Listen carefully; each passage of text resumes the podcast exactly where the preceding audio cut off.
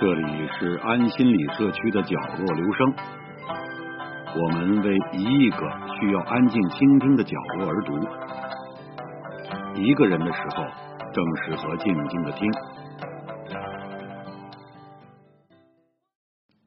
文化意义上的北漂正在消失，作者韩浩月。北漂本是一个文化概念，它是造出来的，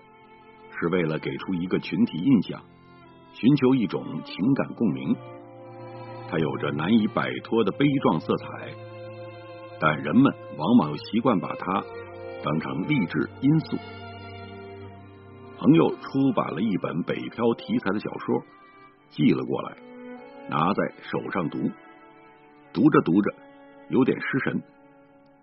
失神是因为我不觉得自己是北漂了，也不觉得自己属于哪里，要去哪儿也未知未定。北漂题材其实挺难写的，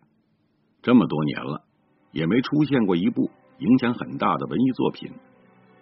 20年前有部电视剧《打工妹》火遍全国，但那是讲南漂的故事。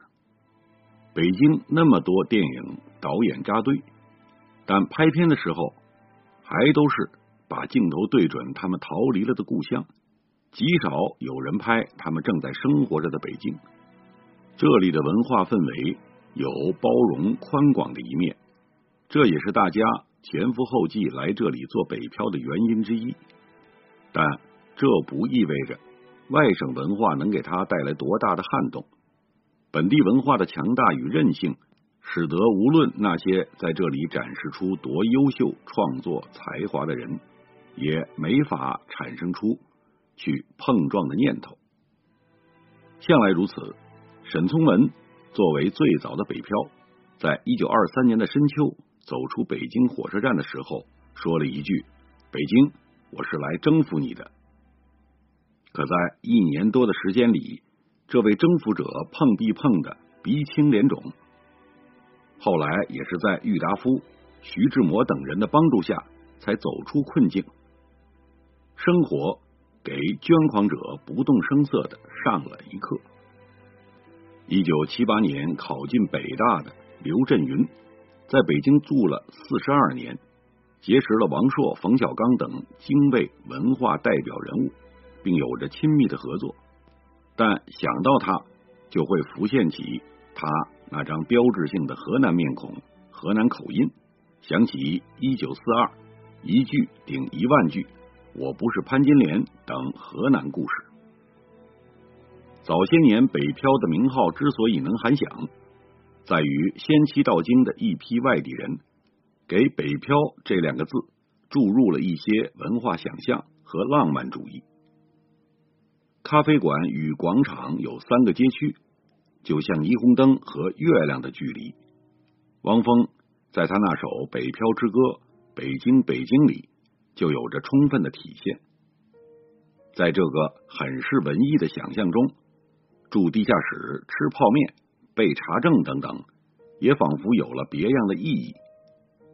当一名北漂成为文化名人或者娱乐明星的时候，总是津津乐道地说起这些往事，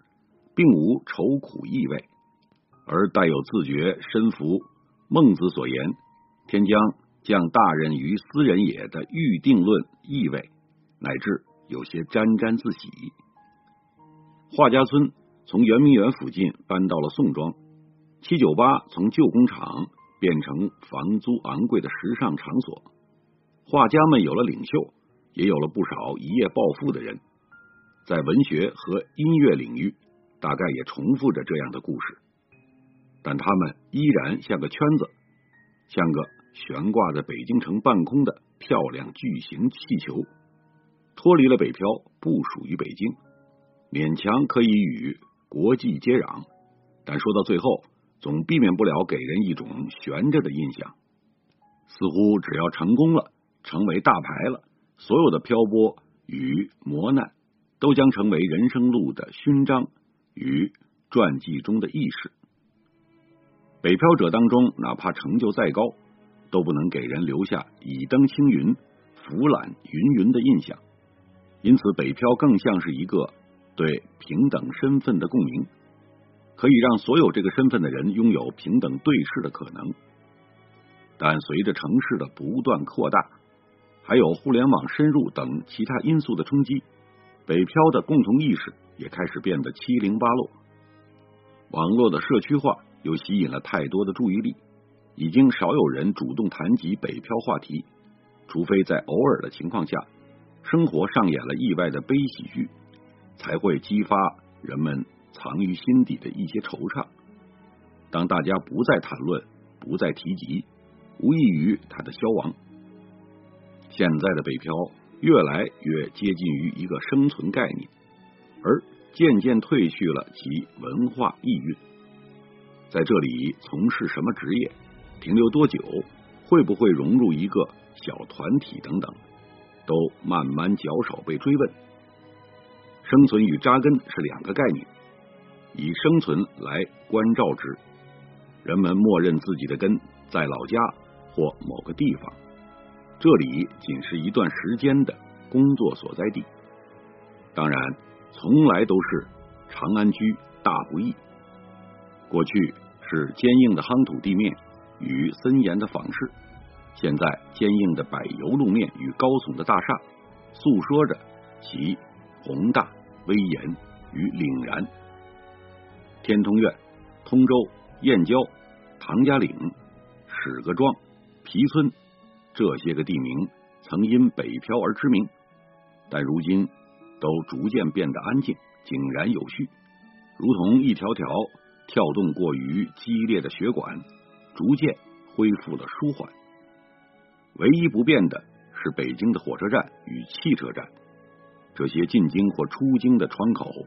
还能感受到出来者的兴奋与慌张，以及离开者的失落和沮丧。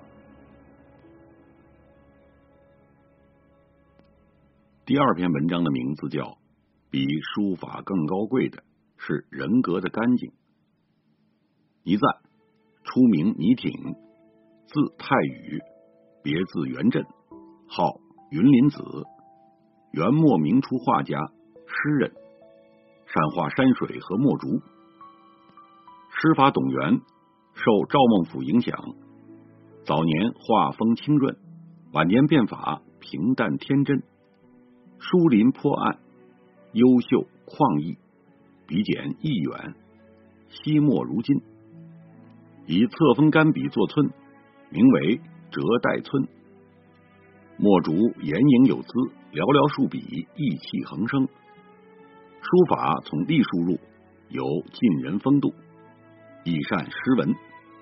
洪武7年卒，时年74岁。倪瓒与黄公望、王蒙、吴震合称元四家。倪瓒家中富有，博学好古，四方名士常至其门。元顺帝至正初年，散尽家财，浪迹太湖，存世作品有《渔庄秋季图》、《六君子图》、《荣西斋图》等等。如果说徐渭很狂很酷，唐伯虎、季羡写帅，王维幻灭竞技，那倪瓒却酷炫狂拽，外加从容不迫的好自在。生在大地主家里的倪瓒，自小清高孤傲，不问政治，不愿管理生产，自称懒瓒，亦号倪禆。古来文人就好高洁，但倪瓒却是身心俱洁的艺术家范例，而且他有严重的洁癖。倪瓒的洁癖如此之深，对男女之事更是深恶痛绝，一辈子没有娶妻。到了监狱，倪瓒的洁癖依然不改，可是这段经历给有洁癖的倪瓒留下了深刻的心理阴影。看了倪瓒的画以后，是不是感觉心神凄凉，寒气透骨，气温骤降20度呢？他画中的那种萧疏荒寒之气，很多人都试图模仿，但是模仿成功的并不多。这可能是因为倪瓒的洁癖导致的心理特征是别人学不来的。倪瓒作品多画太湖一带山水，构图平远，景物极简，多作疏林坡岸、浅水瑶琴，用笔变中锋为侧锋，折带皴画山石，枯笔干墨，淡雅松秀，意境荒寒空寂，风格消散超逸，简中寓繁，小中见大，外落墨而内蕴激情。他的画中题咏很多，他的画由于简练，多年来伪作甚多，但不容易仿出其萧条淡薄的气质。在倪瓒的画论中，他主张抒发主观感情，认为绘画应表现作者胸中一气，不求形似。倪瓒只画山水，从来不画人，顶多画个凉亭。曾有人问他为什么不画人，他回答说，当今哪有什么人物呢？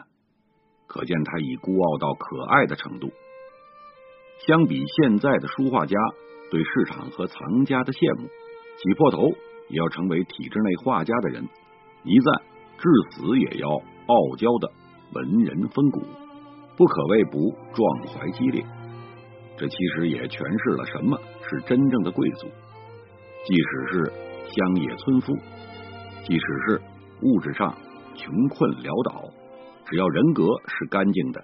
那么这样的村野农夫也是精神上的贵族。